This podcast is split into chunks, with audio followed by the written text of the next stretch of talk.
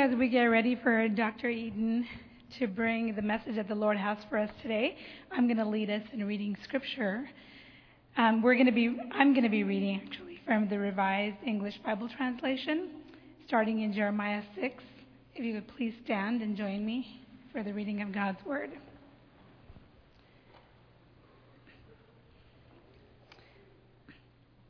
Jeremiah 6:16 Take your stand and watch the crossroads. Inquire about the ancient paths. Ask, which is the way that leads to what is good? Take that way, and you will find rest for yourselves. And then we read in chapter 31, verses 12 and 13 They shall come and sing aloud on the height of Zion, and they shall be radiant over the goodness of the Lord, over the grain, the wine, and the oil and over the young of the flock and the herd. Their life shall become like a watered garden, and they shall never languish again. Then shall the women rejoice in the dance, and the young men and the old shall be merry. I will turn their mourning into joy. I will comfort them and give them gladness for sorrow. In Colossians 3, verses 12 through 16 reads, Put on the garments that suit God's chosen and beloved people compassion, kindness, humility, gentleness, patience. Be tolerant with one another and forgiving. If any of you has cause for complaint, you must forgive as the Lord forgave you. Finally, to bind everything together and complete the whole, there must be love. And always be thankful. Let the gospel of Christ dwell among you in all its richness. Teach and instruct one another with all the wisdom it gives you. With psalms and hymns and spiritual songs, sing from the heart in gratitude to God. This is the word of God. Thanks be to God. You may be seated.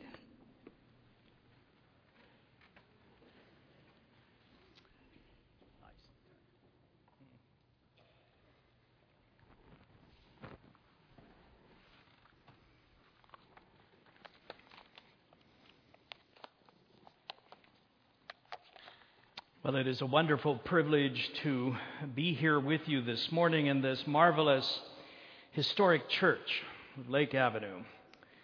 I uh, commend you for being such a vibrant, shining light uh, in this neighborhood and um, city of Pasadena and the region ar- around.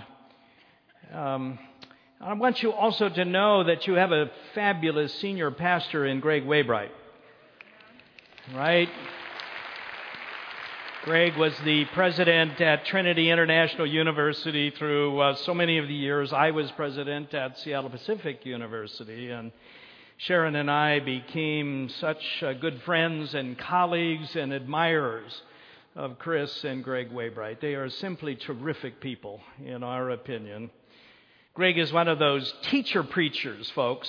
Uh, every Sunday, opening up the scriptures in such wonderful ways, digging into the scriptures, bringing understanding and new reflection and understanding to the scriptures, all the while thoughtfully observing the world around us.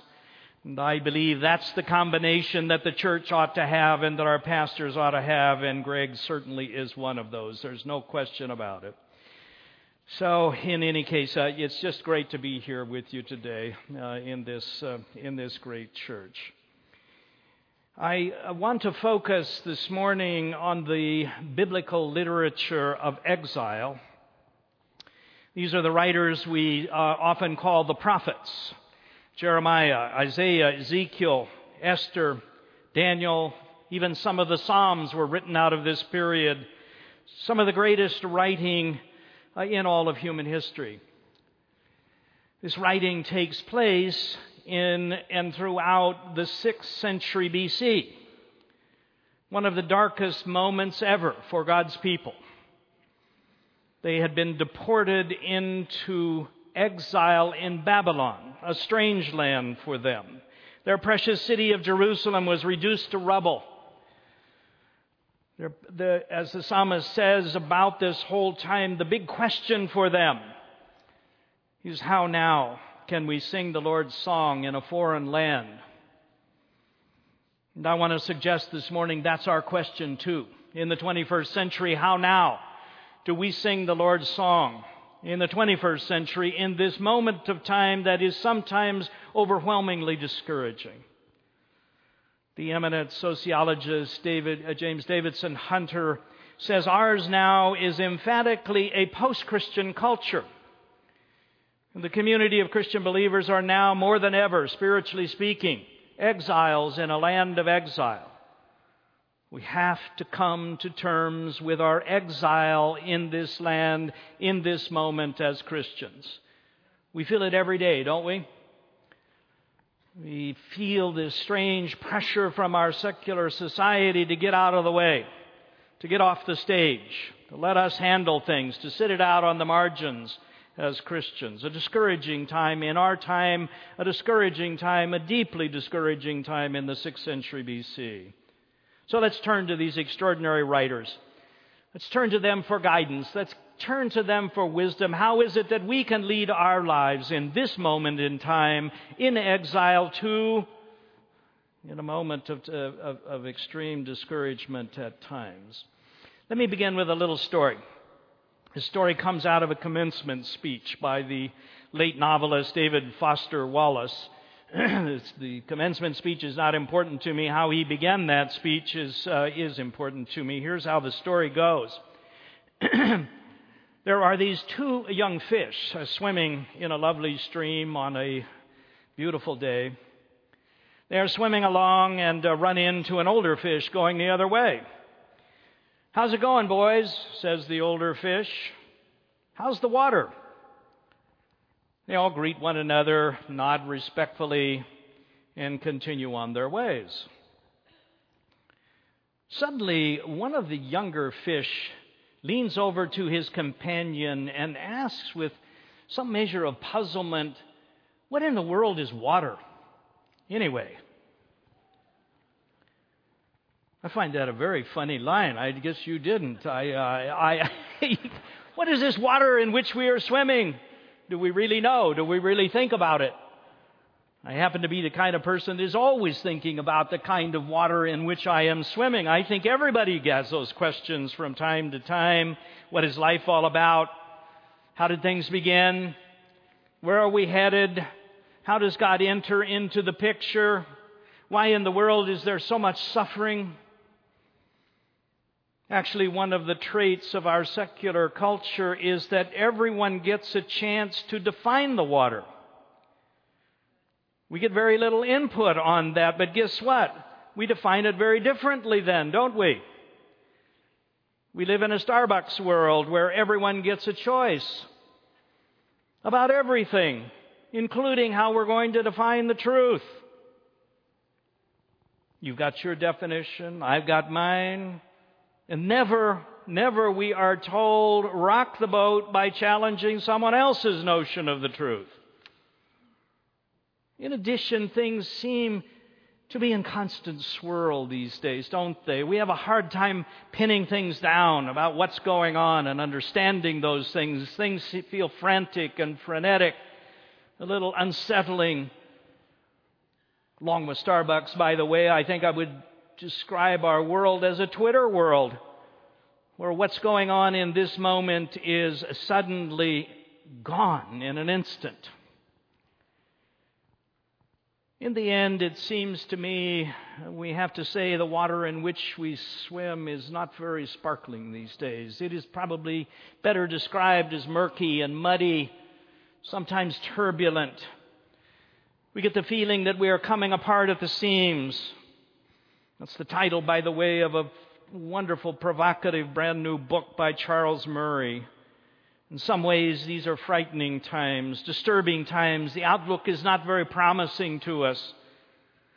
Don't we have to stop and ask say, is this really the world we want to create? Is this really the kind of society in which we want to live? Is this really the water that we want for our families and for our children and our grandchildren? And here is the point I want to make this morning with breathtaking speed. Our culture has completed its centuries in the making secularization project. We are now profoundly it seems to me.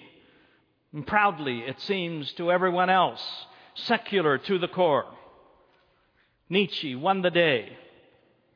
God has been pushed off the stage in our culture. Christians have been banished to the sidelines of influence. We are indeed in exile in our own land. And then we must ask honestly this question, I think. Has this been a good thing?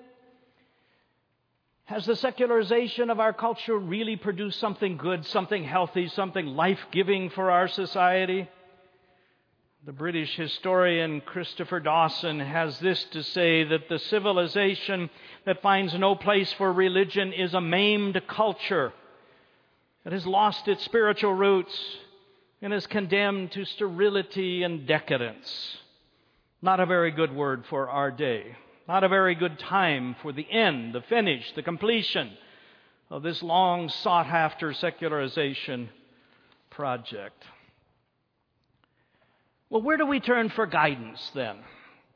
How do we in this room think about that? We can't sit around moping and sitting on our hands. As Christians, it seems to me we're called to something else. Where do we turn for, for, uh, for understanding of all of this, for a sense of direction for the future, for what we actually can do?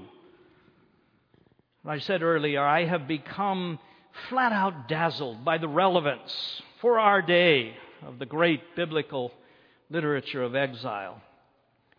What we find in these writers, first of all, as you look into them, as I'm sure you can recall, is this gut wrenching, agonizing, mournful reflection.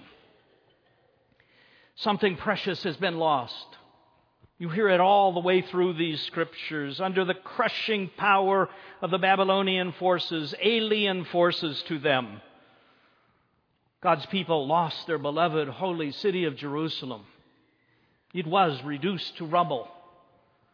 This was huge.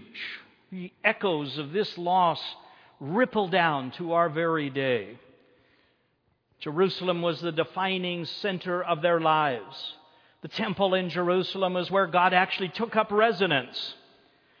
This is where they worshiped. This is where they found their identity as a people where they defined the culture in which they were living. This is where they remember God's promise to Abraham that they actually had a chance to be a light for all of the world. Now it was all gone. Now in exile, they felt shuffled off into the dusty waste bins of history. They were aliens in an alien land of Babylon. How then do we sing the Lord's song in a foreign land? The great 17th century Dutch artist Rembrandt captures the mood of this extraordinary moment in an amazing painting called Jeremiah Lamenting the Loss of Jerusalem. Take a look at this painting. I hope you can see it. It's a wonderful, as Rembrandt always is, a wonderful painting. You can see all of the gloom there. You can see Jeremiah depressed and discouraged. Where do we go now? What do we do now? Our great city, our beloved city, our holy city has been reduced to nothing. You can see some artifacts on the stump. If you see, see this painting closely, you can see some artifacts sitting on a little stump out in front of him. Uh, artifacts coming out of the temple, now worthless. Where do we go again? Can we build a temple ever again? Can we ever be of influence in the world? Can we be a light for the world? A very discouraging time, no question about it. But look again at this extraordinary painting. There is light coming from somewhere. You can say, well, it's the fires. Yes, I get that. I suppose that's a part of it, but it's something else. There is a radiance shining out of this painting, and I think Rembrandt's got Jeremiah's text exactly right. Just when we reach the kind of bottom, just when we reach the pits of discouragement and loss and mourning, suffering even, just when we reach those times, God's light shines into the scene. And that's what has happened in this painting. Isn't that marvelous? Isn't that a glorious thing? The anticipation here, you can see almost see uh, Jer- Jeremiah's face in the painting, thinking, "Well, what's next? What can we do? Where can we go? How can we build a better society? How can we begin again? Where do we start? There's thinking here in his text and in this painting that the future is not gloomy. God's light does shine in in this moment in time, as I think God does shine in our own moment in time. So, how do we begin again? When we find ourselves banished into exile. Looking at these texts, let me suggest there are maybe four ways that we can think about for ourselves what we can do to move forward into the future. Discouraging times, no question about it. Pushed to the margins of influence, no question about it. What can we do? How can we live in radiant ways that shine out into our neighborhoods and into our world? Well, the first step seems to me is to clearly understand we have a starting point for thinking. We have a starting point for thought. This is the language of the great Lesslie Newbigin, whom I love so much. He says, What we've got to do in our time is what the fathers of the early church had to do when Rome was collapsing and classical culture was disintegrating. We have to offer up a new starting point for thought. And that's what we have to do. There is no starting point in the hollowed out culture in which we live. So, what is our starting point as Christians? By way of illustrating this, I want to show a marvelous video. Now, watch this video and stay with me, okay? Because it takes a little time. I've decided we need to see the whole thing because it unfolds. There is such joy in this. Watch this now. In a mundane mall, in the mundane food court of our lives, here echoing into this scene is the great language of Isaiah in the 6th century BC. So we have the language from Isaiah all the way into this scene, as you will see. So let's watch the video together.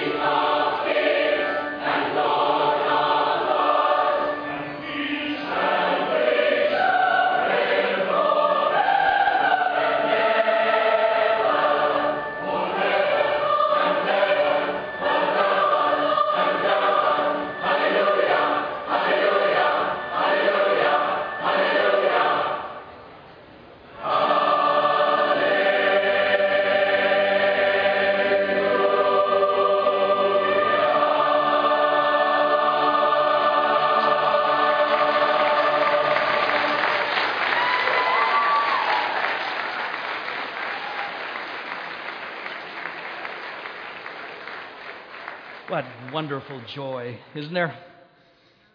What a terrific uh, statement that uh, we have a new starting point to think about the world. God enters into our lives and into our world in Jesus Christ, and He is Lord of Lords, King of Kings, forever and ever.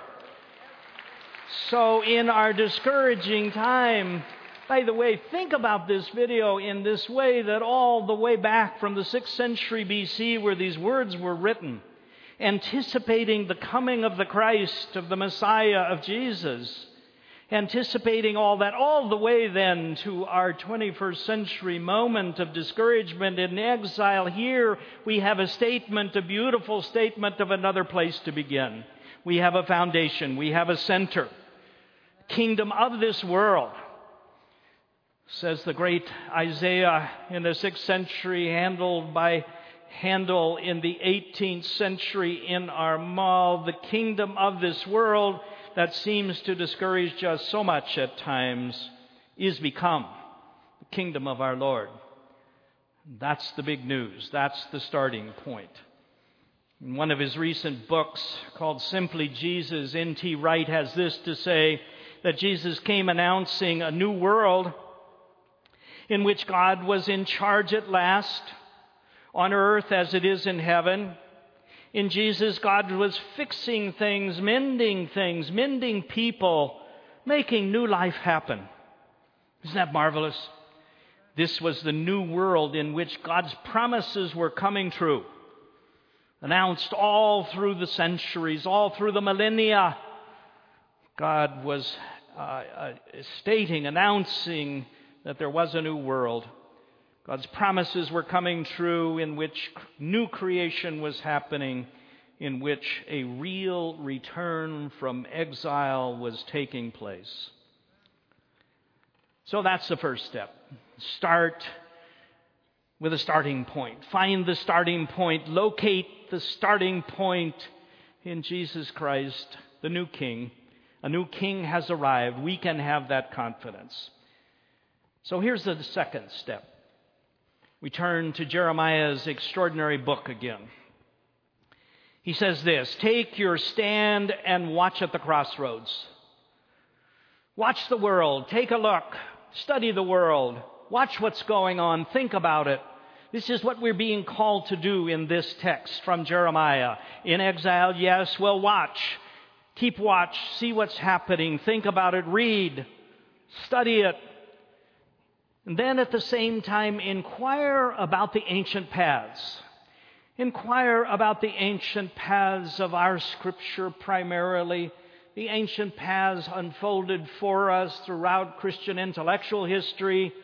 Inquire about it, think about it, reflect on it, ask which is the way that leads to what is good.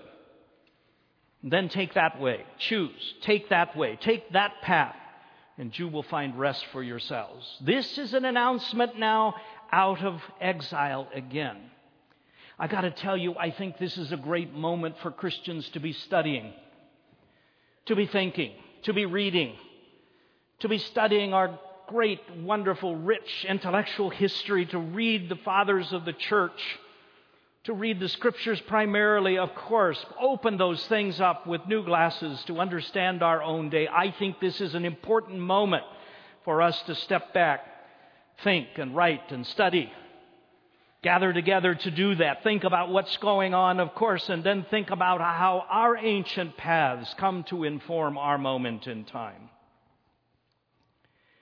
The third step is huge and exciting, I think. Once again, we turn to Jeremiah. This text, by the way, is one of those dazzling moments of light coming out of the discouraging times. Look at this text. I love this one, by the way. They shall come and sing aloud on the height of Zion. By the way, this is a prophetic voice speaking. We are still in exile. We are still scattered across the earth. We are still deported to Babylon at this moment. And Jeremiah says, No, no, wait a minute. We shall come shouting aloud, returning to Zion, and they shall be radiant over the goodness of the Lord. This is our call right now to be radiant, over the goodness of the Lord. Find the goodness of the Lord. Locate that in your lives. Locate that all around. Locate it in the world around us, the natural world evening. Announce and celebrate in our lives the goodness of the Lord, and we shall be radiant. That's what we're called for in a dark time, it seems to me. That's what Je- Jeremiah is absolutely saying. Be radiant over the goodness of the Lord, over the grain, the wine, the oil, over, over the young of the flock and the herd. Their life, our lives, shall be like a watered garden. And they, we, shall never languish again. Then shall the women rejoice in the dance, and the young men and the old shall be merry.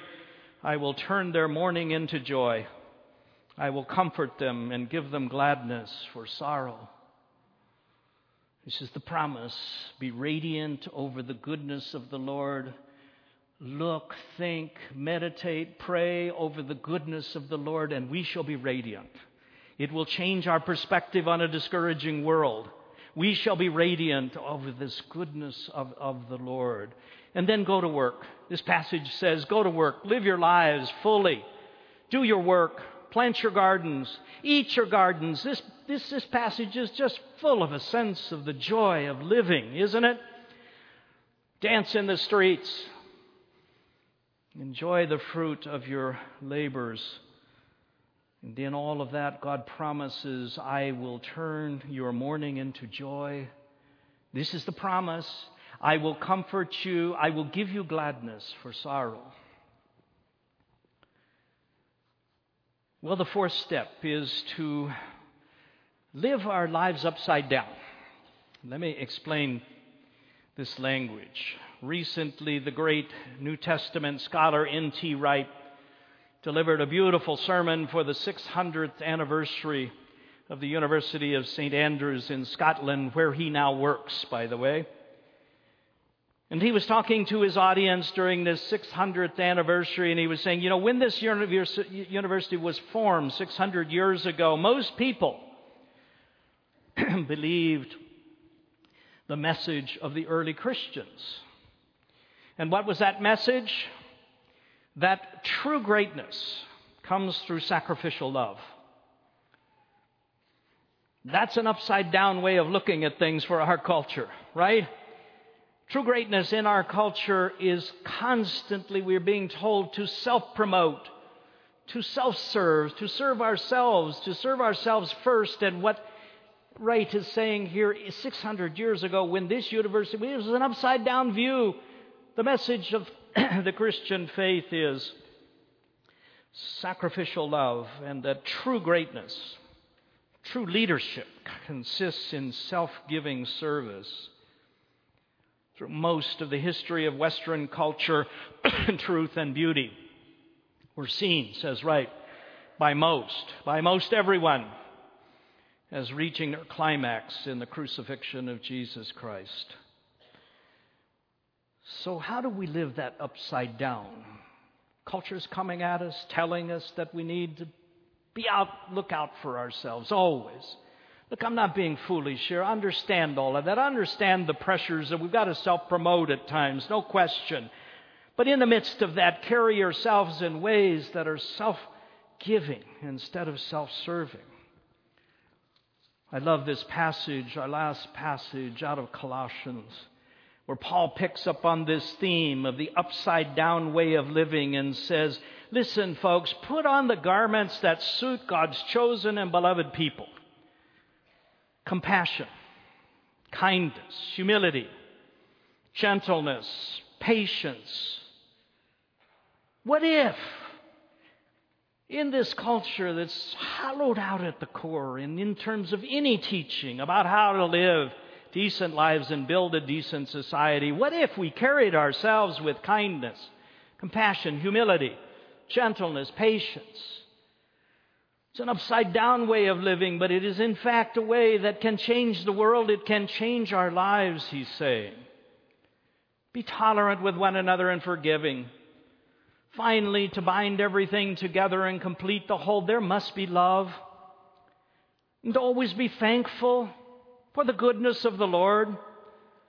Let the gospel of Christ dwell among you in all its richness, in this church, in our lives. Teach and instruct one another with all the wisdom it gives you, with psalms, of course, as we were singing today. I love the music here this morning, and hymns and spiritual songs. Sing from the heart in gratitude to God. This will change the world, says Paul steps you can take, concrete ways you can live, turn your life around, turn it upside down, live in a self giving kind of way rather than a self serving kind of way. Someone has said that this passage in Colossians, uh, uh, even broadly, is one of the greatest statements in all of Scripture about character formation. Paul is saying here, you can put on these traits every morning, like you pick out a different shirt to wear every morning. Put them on. It's a spiritual discipline. It is something that, in fact, we can do. We can think about it. We can think about living this way, and it will change our lives. I've come to see this as a very, very practical kind of step. So, what do we do to be radiant people?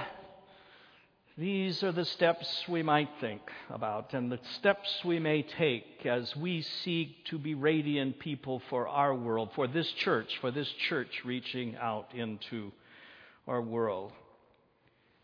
Let me close with this. Sharon and I were walking in the streets of Seattle the other evening. Now, we live in downtown Seattle, by the way, and we walk our streets often. What a marvelous city it is, a magnificent place to live. I have 20 great restaurants on my iPhone that we can reach in walking distance, huh? How's that? Fabulous place to live, the home of Boeing and Amazon and Nordstrom's and Starbucks and Costco and what am I leaving out? A lot of places, a lot of creative, dynamic energy coming out of this great city. And yet, as we walked the other evening, we were stunned by the brokenness we saw on our streets. You can experience that on any of the streets of our great cities. There is a brokenness in our world, and we see it. It's a visible signal that something is wrong. Something's not working right. The great secularization project has not produced a great society. There's brokenness here, and what can we do? I find myself just with a broken heart over this. What can I do?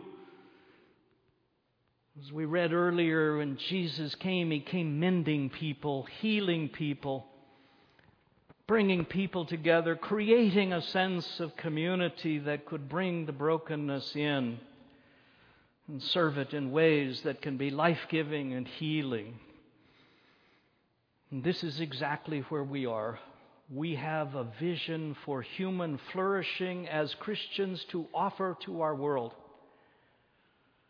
Right? We have to have confidence in that. We have a starting point for thought. The kingdom of this world has become the kingdom of our Lord. We have a starting point. We gain the confidence in that, and then we become radiant people in our circles, in our families. We build healthy families. We do our work with excellence, with radiance. We plant our gardens. We, we, we, we eat good food together. We celebrate life. We celebrate the goodness of the Lord. And in that radiance, we shine out to all the world around us. Well, God bless you in this congregation. I believe you are a radiant people. I believe this is a church that is vibrant. You come into this worship service, and I think there is a vibrancy here. You get this message. You understand that. I think we all have got to be working on how to become radiant people for our world. That will change our lives. It will make our lives flourishing, okay? It is for ourselves, yes, but we are flourishing and radiant so that we can change the world. Amen.